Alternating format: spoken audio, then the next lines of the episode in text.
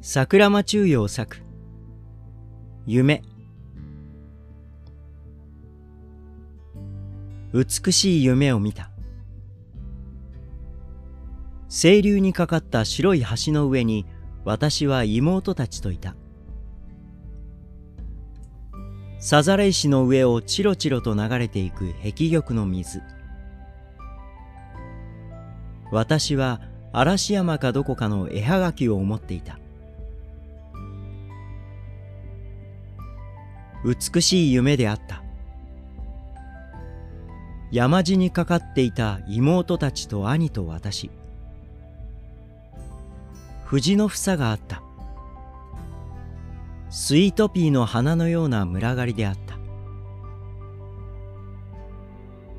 私は妹のためにその房をこぼれる花を気にしながら折った。私は健康である。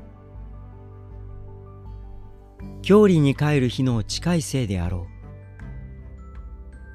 こうした夢は兄や妹をめぐるこの嬉しさ。